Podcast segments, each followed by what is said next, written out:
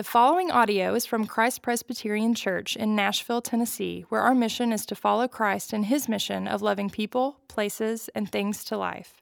For more information about Christ Presbyterian Church, please visit christpres.org. Today's scripture reading comes from Acts chapter 26, verses 24 through 32. And as he was saying these things in his defense, Festus said with a loud voice, Paul, you are out of your mind. Your great learning is driving you out of your mind. But Paul said, I am not out of my mind, most excellent Festus, but I am speaking true and rational words. For the king knows about these things, and to him I speak boldly. For I am persuaded that none of these things has escaped his notice, for this has not been done in a corner.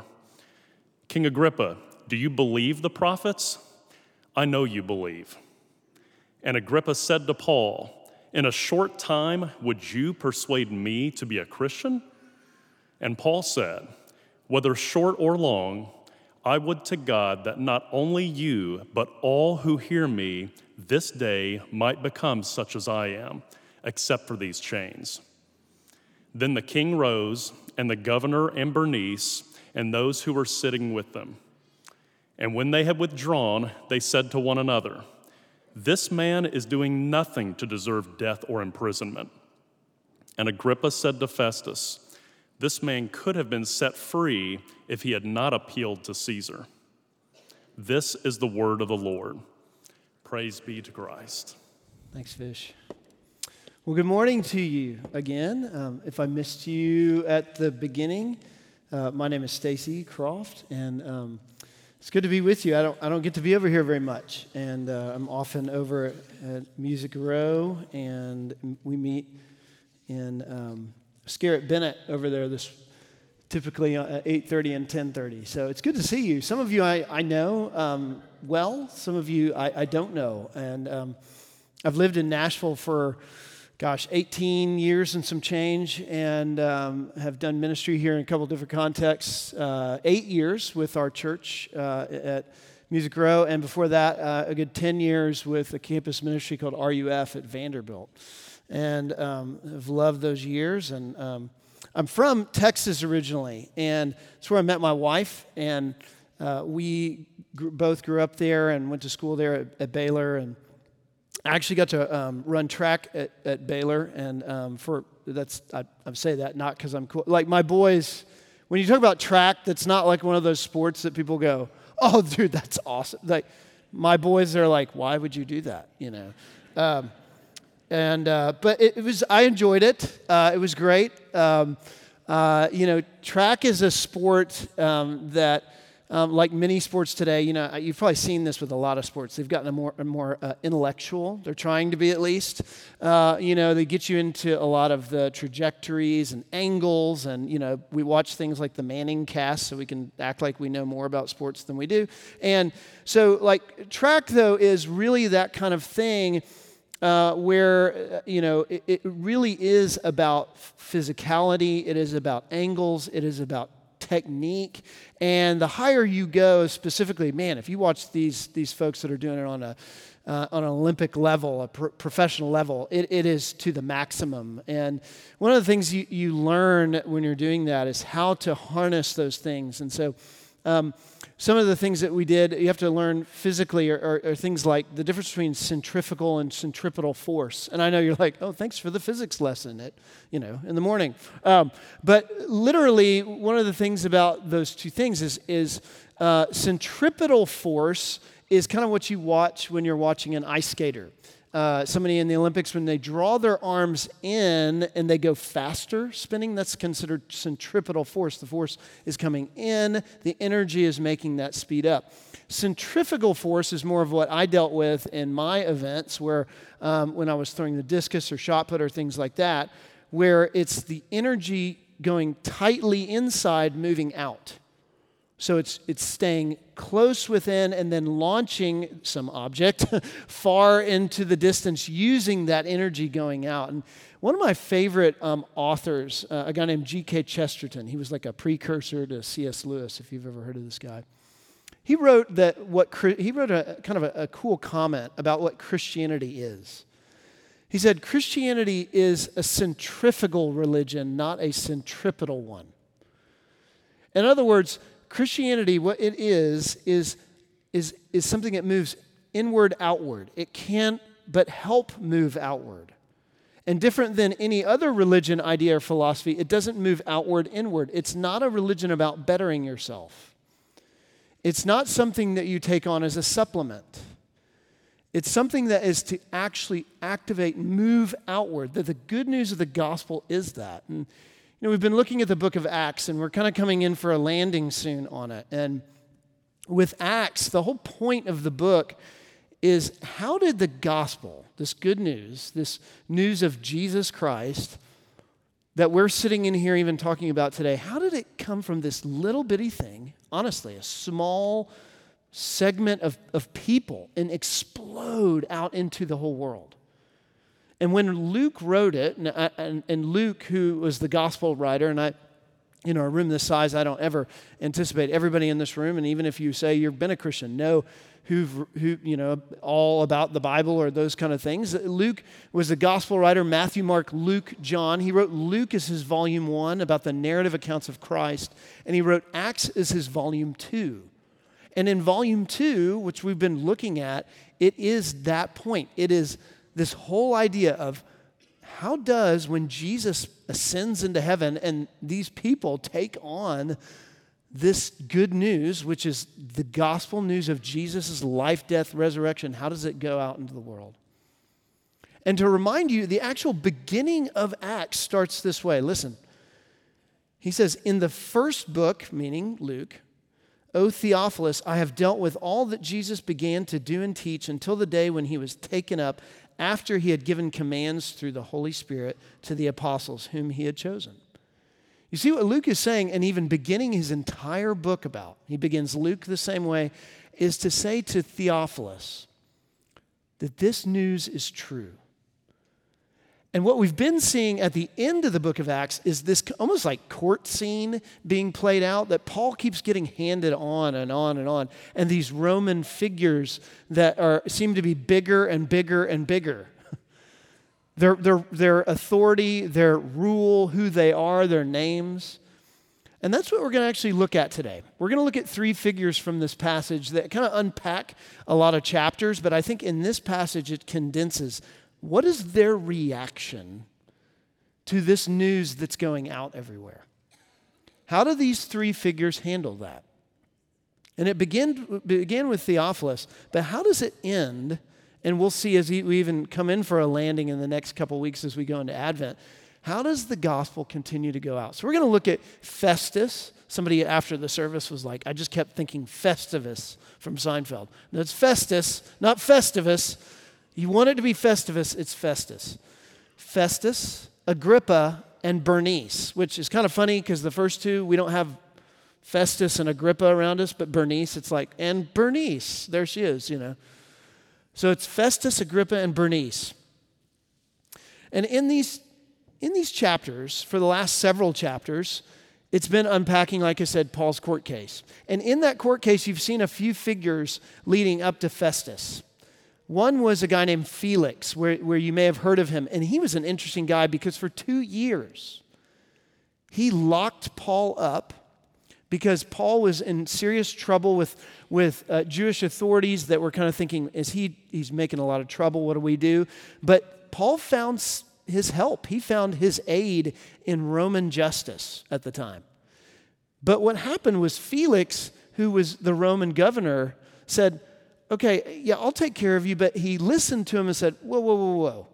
You sound a little weird. I'm going to put you in jail and you're going to come hang out with me for two years. And he did this literally two years. It says that when Paul started talking to him about his life and the gospel, he was like, Yeah, yeah, yeah, that's great and all. Why don't you go to jail and I'll call you back out when I need you? He did that for two years. After two years, Felix is, is upended because he couldn't keep the peace. That you had to do that. If you were a Roman governor, what was your status and how you moved up? You had to keep peace. Felix couldn't handle the heat, and so he was upended. Festus comes in, and Festus, different than Felix, A little bit like, why, why were you in jail for two years? Why not just hand you over to the people? Or why not just get rid of you? And so Paul has to, again, appeal for justice. You see him being his own advocate over and over and over. And up to this point, in verse 24, Paul is finally now in another court setting that he's appealed to, higher than even Festus. He's just given his testimony for the third time. And what's fascinating about that is Luke, as an interviewer and, and testimony and historian, has taken all these things and compiled them together. And he doesn't just decide to do it once, but three times has Paul share his testimony. And it's genius because every time he does, Paul shares it in a way that captivates the, his audience. And he uses a line in there that's really interesting. He says that when Jesus appeared to him, the resurrected Jesus appeared to Paul. It says, Stop kicking against the goads, which would have been a Roman phrase they would have understood. It's a goad, it's a sharp stick that you poke animals with to get them moving. And the Roman figures would have recognized this phrase, and the reason being is because it meant you can't kick against God. That you can't go against God. And every time where they kept saying, You're crazy, and this is where it gets to in verse 24, Festus with a loud voice says, Paul, you're out of your mind. Your learning is driving you out of your mind. What brings them to that point? The resurrection. Every time Paul shared his testimony, the point in which Felix said, uh, That's enough, it actually says Felix, Felix got alarmed and said, Away with you for now. I'll call you in a little bit. Festus takes it to the next level. You're crazy. Why? Because the resurrection really is crazy. It's a wild thing to think about. Look, uh, uh let's step back for just a second. a friend of mine in, in Greenville, South Carolina, he's a pastor, he was sitting at a table with someone just meeting. I remember him telling this story that he was talking about with this person across the table and saying, talking about the new heavens and new earth and those kind of things. And out of the corner of his eye, he could see the person next to him lifting the coffee cup to their mouth. And they just went like this and like jolted, hearing new heavens, new earth. You know, we talk about this language all the time, but we don't realize, we, do we realize what we're saying? Uh, we're sitting in a room right now on a Sunday morning worshiping and singing to a first century Jewish man who raised out of a grave. It's a little weird. It's okay to admit that. And there may be people in this room that, that haven't experienced Christianity, or maybe you're coming back into it and you're like, I don't really understand, or you've been burned or bored or cynical with it. You know, many reasons why we are is because it's become rote. It's become this kind of strange thing where we're just like, we do it, yeah, this is kind of part of the deal. The resurrection is like nothing else. The scripture and passages that Paul talks about, it's not until he gets to that point that they say, Paul, you are out of your mind. And Paul says, I'm not out of my mind. I'm speaking rational words. It's not about me. It's not about learning. It's not about what I can know. It's about what he has done. It's about who he is. You know, there's a um, J.R. Tolkien who writes, you know, all the great books we know of, and you know, every pastor has to quote him every now and then in a sermon. If you don't, you know, you got to do it. Well, he talks about the Lord of the Rings trilogy, and one of the great things that he mentions, not in that trilogy, but just as a side note, he calls it a U eucatastrophe. Have you ever heard this language before? He says there are things in the Bible. And what the, the story of the gospel account is, it's called a you eucatastrophe. If you break the word apart, you meaning good, and a catastrophe, right? He calls it a sudden joyous turn. He says the difference in the Bible and what we're reading in the scriptures is that it, of all the suffer, of all the difficulty, of all the reality that's going on and what we read in the Bible. That's why Acts in these chapters is interviewing in this process of, of Luke feels like, eh, it's just do, do, do, do, do, do, do. Why the sudden joyous turn? Because the resurrection is that. It is such a marquee turn that it takes everything with it. We are in the midst of so much difficulty. I mean, there's been a lot of difficulty and, and, and, and heartache and pain and questions and confusion and a meeting today that we have to go through again. And l- let me tell you, the point of this story is that the eucatastrophe reminds us that it is not end with a catastrophe. No matter where we are in this. The whole reason why we even meet on a Sunday morning is to remind us that what is the purpose of us meeting? When we think it's just Sunday and we're like, it's the 11 o'clock service and we go to that. But you know, when we've been looking at Acts, the whole reason they actually moved their entire day of worship from Saturday to Sunday was to celebrate every week the resurrection. They moved their worship on the first day of the week so that the resurrection was what drove them out into everything else. Is it just learning? Is it crazy? Yeah, it's all the above. that we would leave this place and living in what it means to have a resurrected Savior would transform the way that we speak to each other, the way that we go back to our work, the way that we go into a Monday and into our families and friends and into our lives again. And yet, that is what's supposed to change us. It's not just, hey, this is great, or we feel better, or we do this. It's that there's an actual resurrection, physicality from the grave that actually does that work. Yeah, it is crazy. Yeah, we have learned it. But yeah, it's a you eucatastrophe. It is the joyous turn that we need and have to sit in. It's what we've got. It's our fastball, people. And that's the delight of the gospel. That's where Festus can't believe it. And it even goes on. And so Paul is so genius, he's like, okay, Festus, you think I'm crazy. Let's talk to Agrippa for a minute.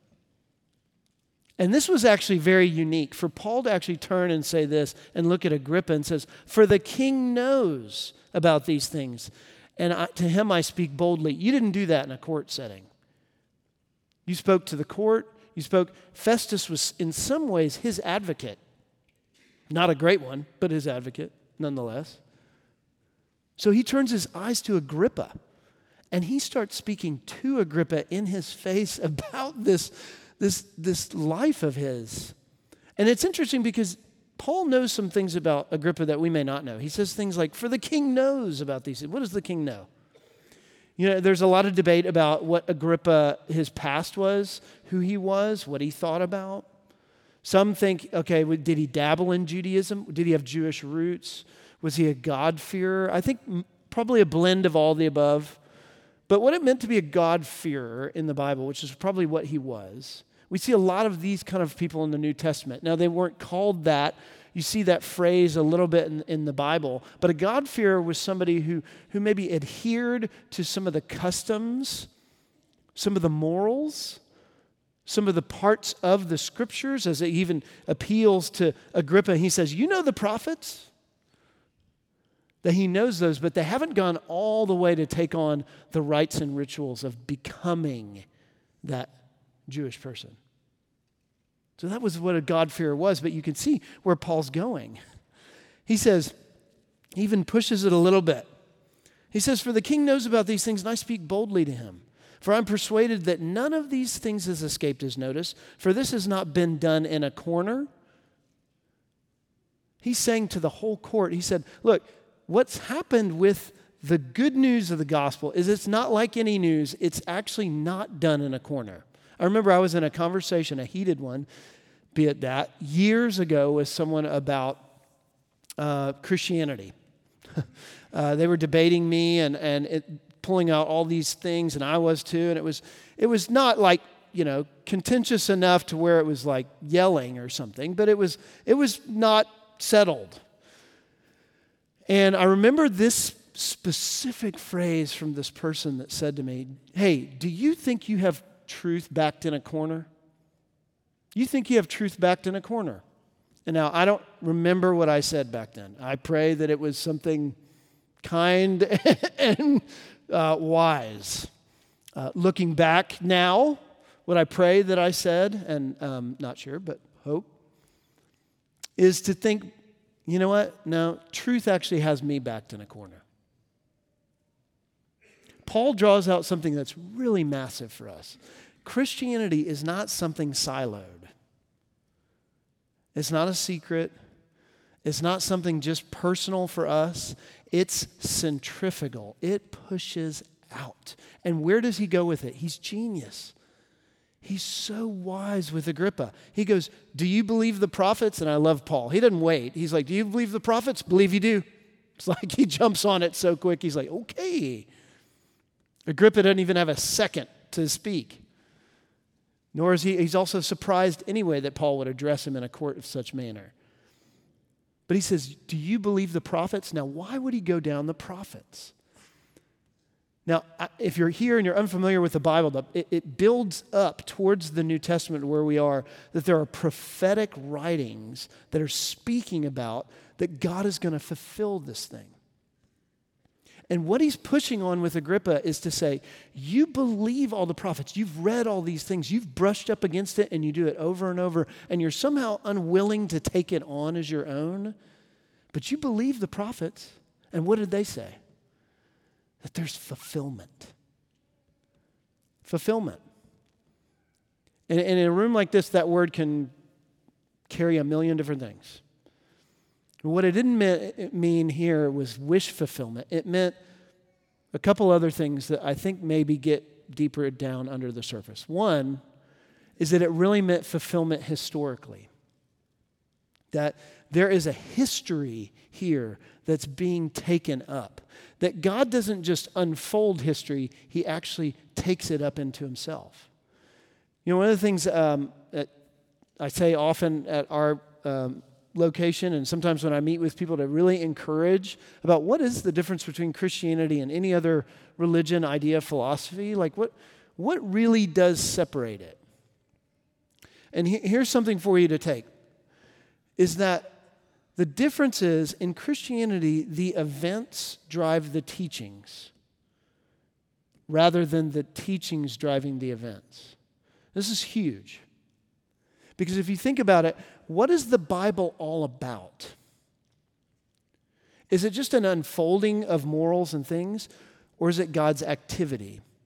See, the marquee difference of what it means to follow Jesus, what being a Christian is, is that the events drive the teachings. It's not that we received a bunch of good ways to do things, and that's what I think many of us are maybe even recovering from. if we are feeling in a place of burned or bored or cynical with church Christianity, that we, are, we have gotten stuck and forgotten that it doesn't begin with our teaching, it begins with the events. What is Paul's entire testimony about? It's not, let me tell you these treatises. it actually has nothing to do with that. It's about God's action in his life. The whole Bible is set in this motion of God's work. History is unfolding because the events of God's work of redemption up in through Jesus is what drives the way we teach and what Paul is teaching. But it also is fulfillment physically. You know, in a minute we'll come to this table and you'll hear a little bit more about that.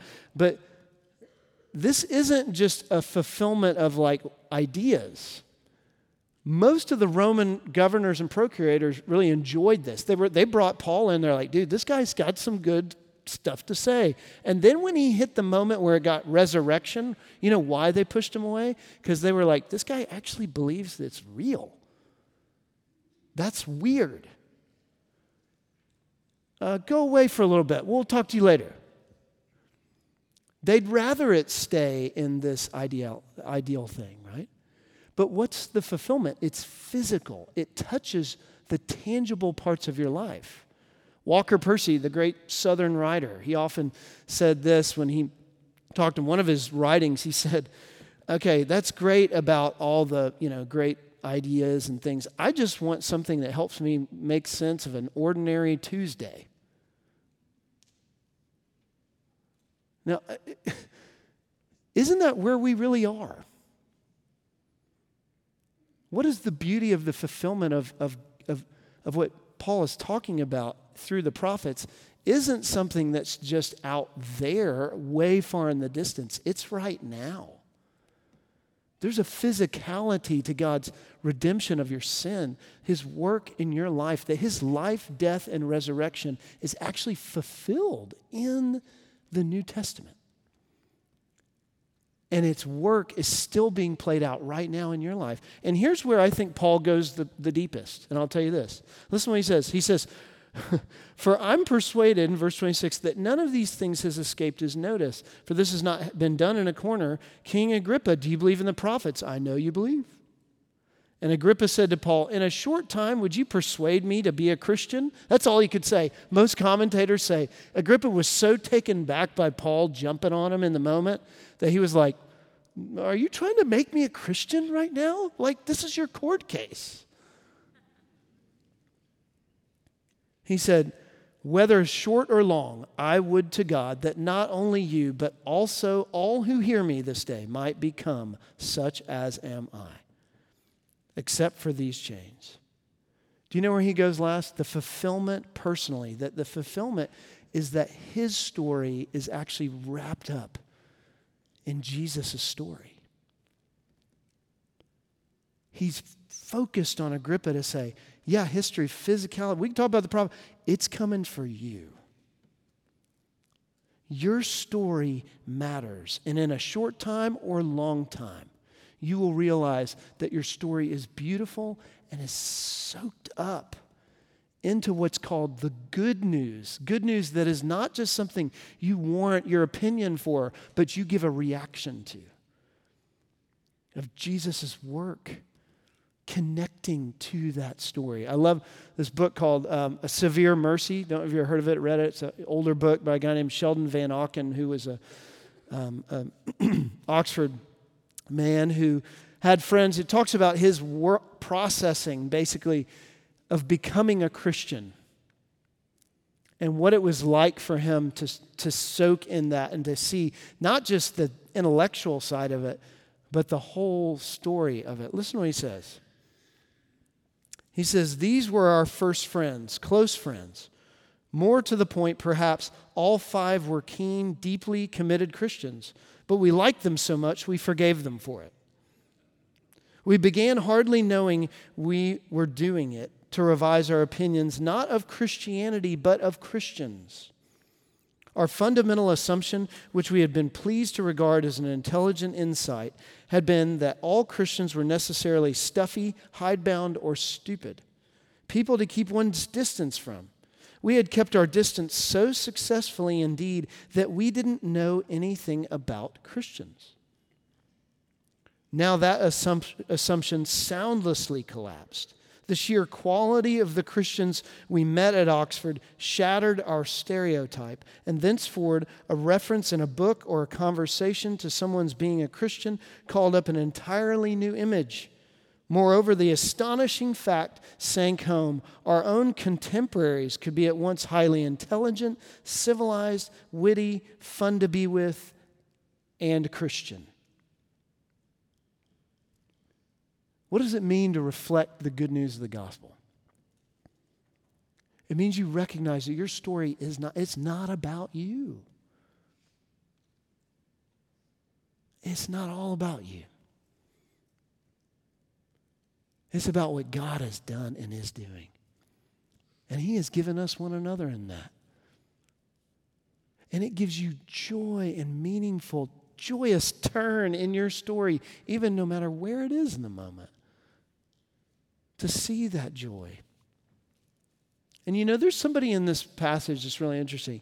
You don't see him, but you, you don't hear him, but you see him. It's Bernice. At the end of this, it says, The king rose, and the governor, and Bernice, there she is, and those were who were sitting with them. If there's one person in the story that's really interesting to me, it's her. Because you actually see her name littered throughout the last two chapters, 25, 26. We don't know much about her at all. You don't hear her. I don't know if Luke intentionally just wrote her in a bunch, but not anything of her quotes or of, of, in his interviewing or his study to put acts together because she didn't have much to say or there was something else. We read some other parts of her in history and her help, even of the Jewish people and of trying to remain peace. But she was quiet. She was the sister of Agrippa. Sometimes it's hard when you read of a, a silent personality or you encounter someone like that. Because you think, are they either judging me or they're either really thoughtful, or maybe both. And maybe that was Bernice. We don't know. But what we see about Bernice that's interesting is that she's consistently hearing Paul. We don't know what she did with it. Maybe it was white noise to her. Maybe it was something that she just dismissed.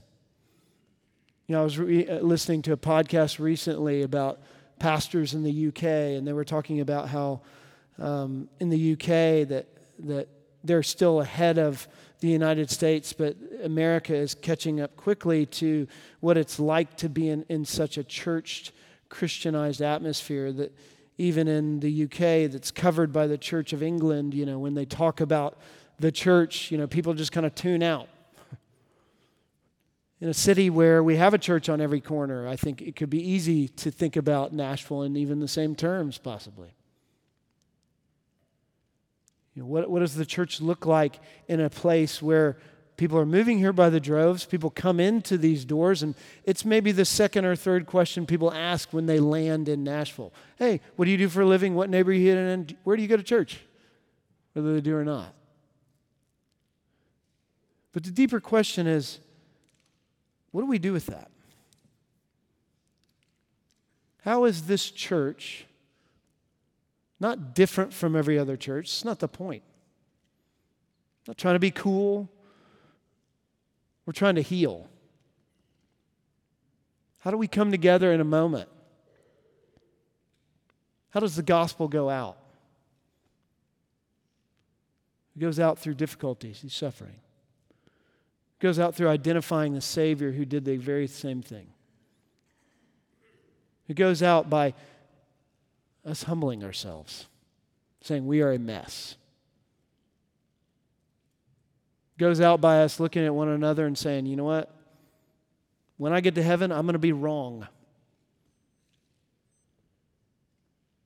All of us will. And the only thing that's right is the one who raised from the dead the one we trust in and look to. Who's our advocate? Is Jesus. You know, uh, it's interesting walking through these court cases with Paul. I've noticed that he is consistently his own advocate. It's a really, um, gosh, vulnerable thing to think about. Think about what it's like for him to consistently move things forward and push them forward. I, just a brief part of our story is years ago, our home flooded, and we've just gotten back into it about two and a half years into the making. if there's anything from all the, you know, having to deal with rebuilding a home and dealing with things a part of it that have been the hardest, that have given me the most gray hairs, the most raked over parts of my soul is actually having to learn what it means to be my own advocate over and over. And not the easy ways.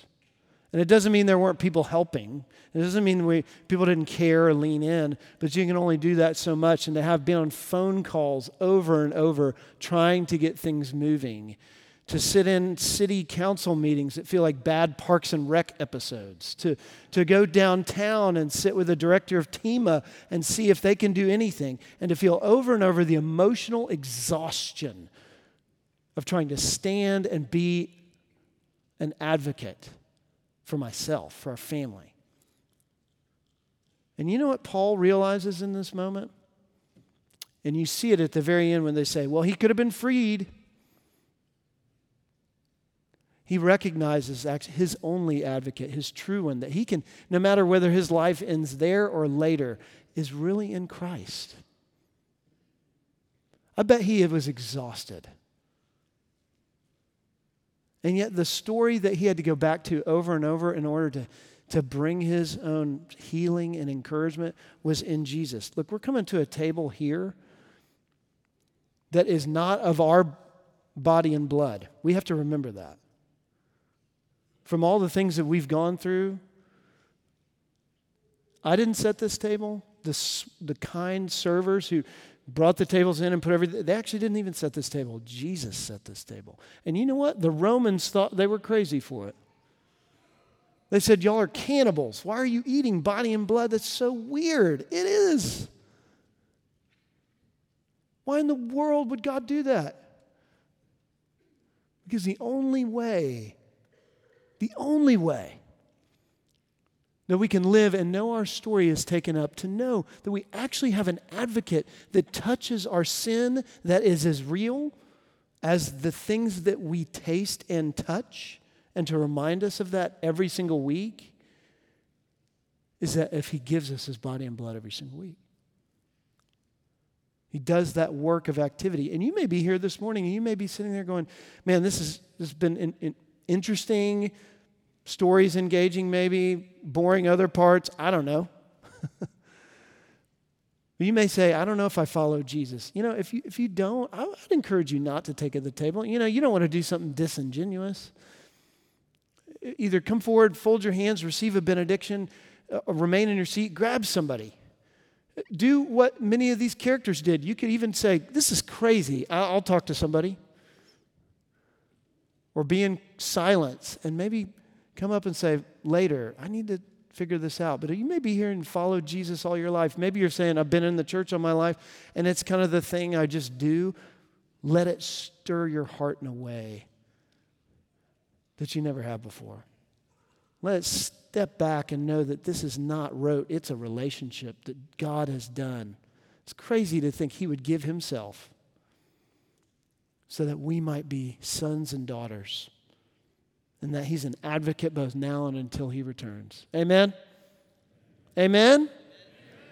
Praise be to God.